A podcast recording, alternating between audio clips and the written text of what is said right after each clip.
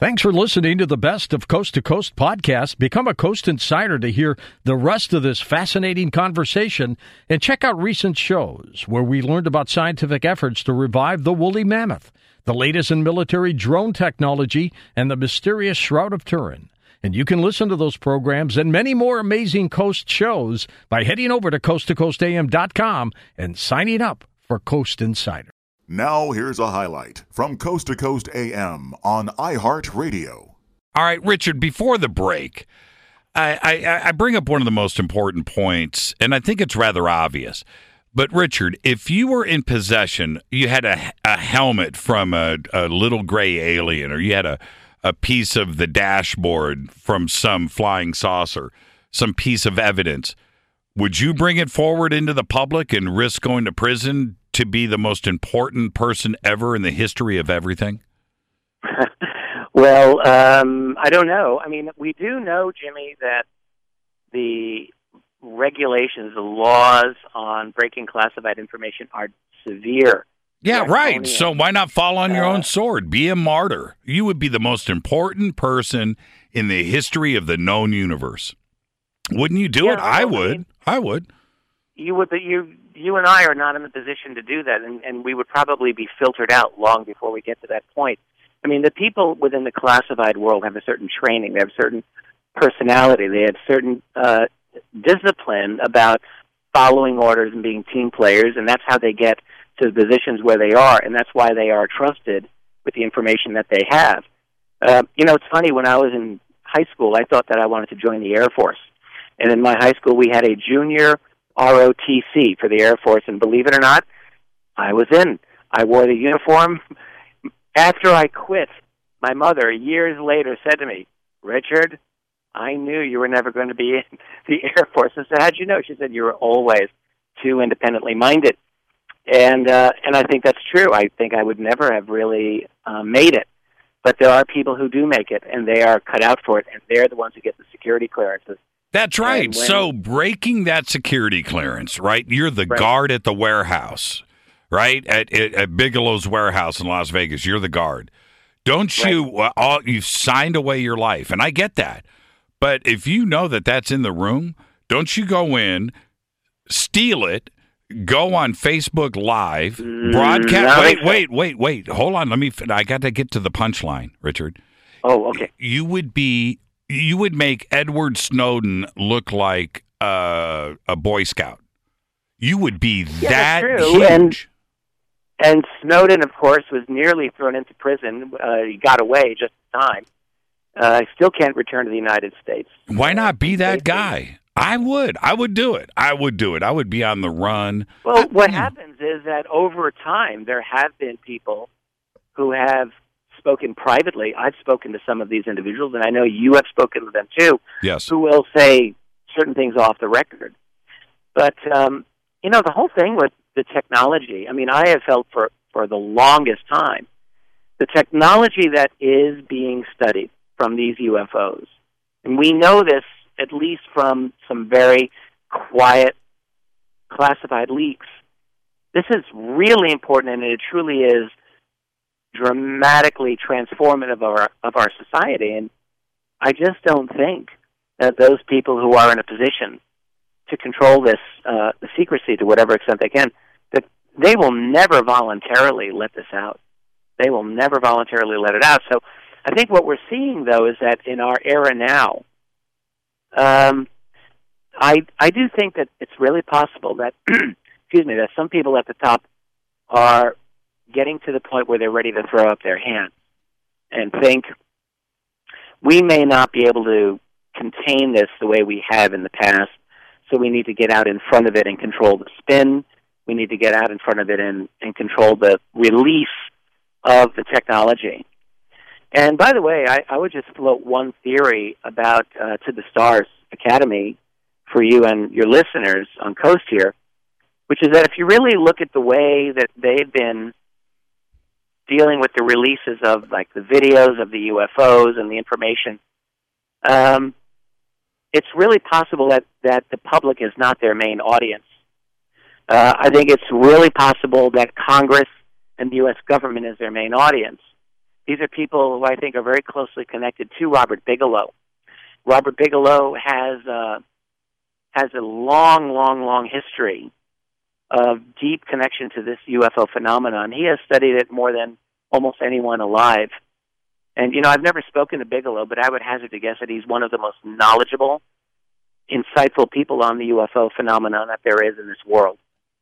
And having studied it the way he has, I would bet anything that he has inside track on some of the scientific ideas, technological ideas, and it wouldn't shock me in the least if this is a play to get congressional funding for uh, for research and development, so that they're on the inside track of new new R and D and new tech that would be released as a relate as a result of this.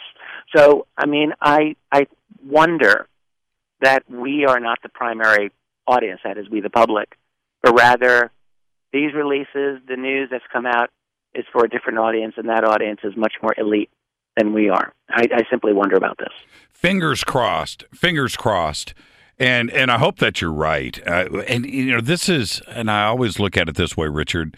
When we eventually uh, have that conversation with ET Direct, right? And, and I don't know what it is, but he steps off, mm-hmm. and and we're we're actually you and I get to talk to him. I think we'll find out yeah, very well, quickly that we know nothing, that we were all wrong. You might be more optimistic about it than me. Uh, everything that that comes to me in this research tells me I don't really think that we can handle them. I just don't think so. I don't think so um, either. Um, I don't. I don't. you know, there's something people freak out with this phenomenon. It's not not just sightings. I mean, my God, sightings alone are enough to cause people to lose it. But then there are the encounters where it's very obvious that they, whoever these beings are, these grays uh, and others, they have an ability to manage our cognitive capabilities in certain ways. And I just don't think we're on equal footing. And uh, all the people who I feel are the most knowledgeable, I think of people like Whitley Strieber. I think of um, some of the other people who have dealt with a great deal of contact uh, experiences. They know they know that we are not at this level that we're going to be able to deal with them without major psychological breakdown or worse. And I don't know that that's the case, but I I do wonder. Um, they're not they're not announcing themselves at the White House lawn. They're not making themselves public, and, and maybe it is for a reason. Um, I don't know about you, but I have relatives, and when I get together with them a couple of times a year, they're wonderful people. But could they really handle the truth and the reality of this phenomenon. And I think many, uh, I love them to death, but no, I don't think that many of them could. And I well, think that's the way that the world tends to be. Yeah, when it all went down back in December, uh, we had a, a dinner with our family here in Burbank and they were all talking about it, but they were talking about it in these terms because they heard it on, you know, and, and you know, it was all over the place, all over the mainstream yeah. news. And their answer, which surprised me because I don't talk UFOs with them ever, was like, "Well, we knew this all along. What's the big deal?" And I was shocked. I was shocked at that response, and it was just like the conversation just moved on, and we started talking about food. Well, it, it's it's a normal, it's a healthy response. However, what we never really take into account is what would it be like to stand in a room with one of these beings and to actually have eye contact with them or mental communication. And I think you haven't. I, I might have some trouble with it. you haven't. Uh, okay. Okay. I have not. No. Um, and you know, I mean, there's part of me that would really like to, right? Uh, but there's a part of me that really wonders how psychologically strong am I? And I really don't know until I've been put in that position. I do talk to other people who've had experiences. Some of them are, are very foggy. It's almost like they come out of a brain fog after they've had something happen to them, and it makes me think there's a, there's a cognitive control that they can exert over us. And then other people have had the most unbelievably intense panic attacks that I've ever had described to me.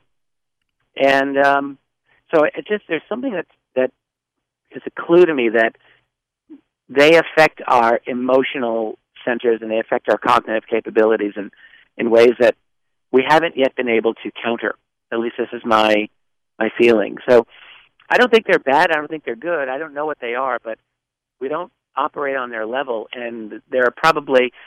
I can imagine if I were one of the insiders, which I'm certainly not, uh, but knowing what, if I knew what I think is the truth, um, then I would surmise that these other beings have their own agenda. We cannot stop them. They do what they want to do, and we really can't deal with them. I might very well elect to say, no, the public can't handle it. And all of the leaks that have ever come out have always implied the public can't handle this. Now, you and I don't believe that, and I believe that as difficult as the truth may be on this subject, and I do think it could be very difficult, uh, I still have this belief that the truth has to win out.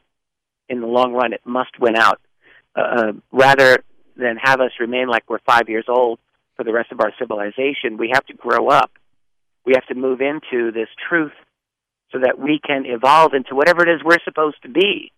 And we'll never be able to do that when we're embedded in a civilization founded on lies. So that's my my feeling.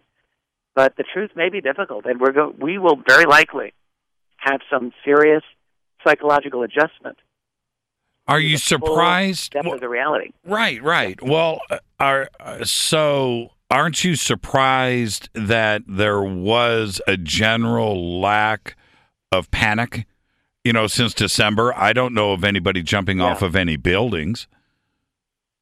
Well, I think uh, the main reason is that the mainstream establishment media has handled this very deftly. They've handled it very, very well. So they they let a little bit of the information out in December, and people I think were genuinely surprised. Not just folks like us, like in the UFO field, but I think that the rest of the world was shocked. Like, what? The New York Times is reporting on UFOs, and they're not laughing about it. Like that was shocking.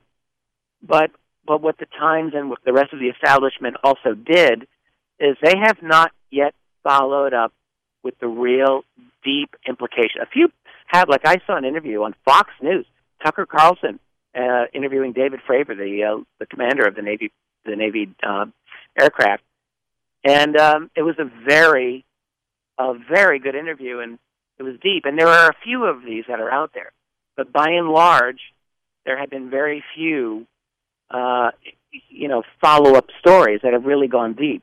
So until the mainstream establishment media goes to a deep place on this, I think there won't be panic and there won't be there won't be this demand from the public for answers.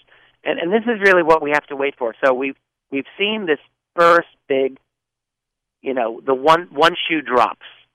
December sixteenth, this big story comes out we're now waiting for the other shoe to fall. In other words, when either the public or the media, someone's got to get out in front of this and push this matter so that the other the other partner that is if the media gets out in front of this and starts pushing it, they will get the public worked up because the public is it's like put a ring through their nose and they they always seem to follow what the establishment media wants and so until the establishment media really, truly digs deep, and I mean deep, the public's not going to get worked up over this.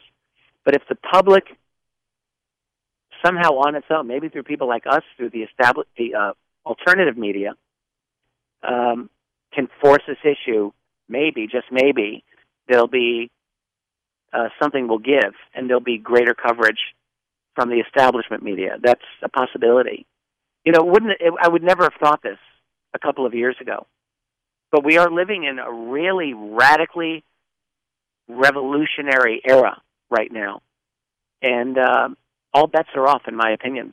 We don't know what's going to happen in, in a year, five years, ten years from now, six months from now. We don't know. Listen to more Coast to Coast AM every weeknight at 1 a.m. Eastern and go to coasttocoastam.com for more.